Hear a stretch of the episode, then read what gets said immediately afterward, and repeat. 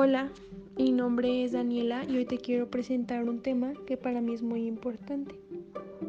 Antes de comenzar, quiero aclarar que no soy una experta en el tema y que los argumentos que hoy te presento están basados en fuentes de información que encontré en internet. Este es uno de los temas que causan pudor a los padres y docentes, que es el hablar de la sexualidad, y más cuando están en la etapa preescolar.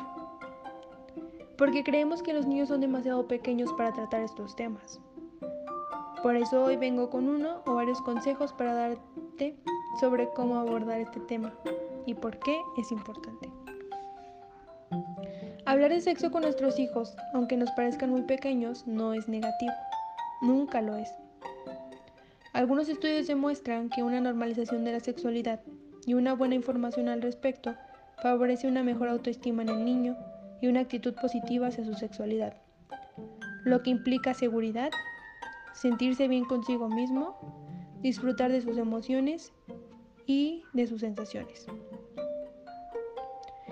Entre los dieciocho meses y tres años de edad, los niños toman conciencia de su cuerpo, de las diferencias anatómicas entre niños y niñas, y pueden empezar a tocarse los genitales con curiosidad y disfrute. No debemos preocuparnos, ya que esto es normal. No es indicativo de nada malo. Es conveniente enseñarles el nombre de todas las partes de su cuerpo, no quedarnos solo con cabeza, manos y pies. También tienen genitales, y los genitales tienen un nombre.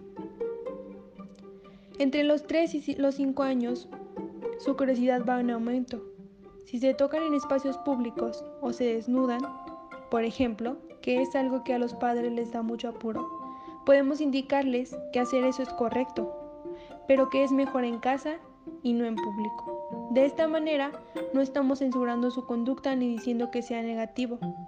Solo le indicamos que en espacios públicos no es conveniente hacerlo. El hablar con los niños de la sexualidad debe ser día con día, y no el famoso, hoy vamos a tener una charla. Que eso solo va a durar un momento.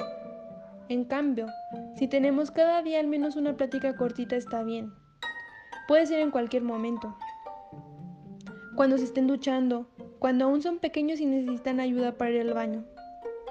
Pero claro, esta plática debe surgir con calma, no darle toda la información solo porque sí.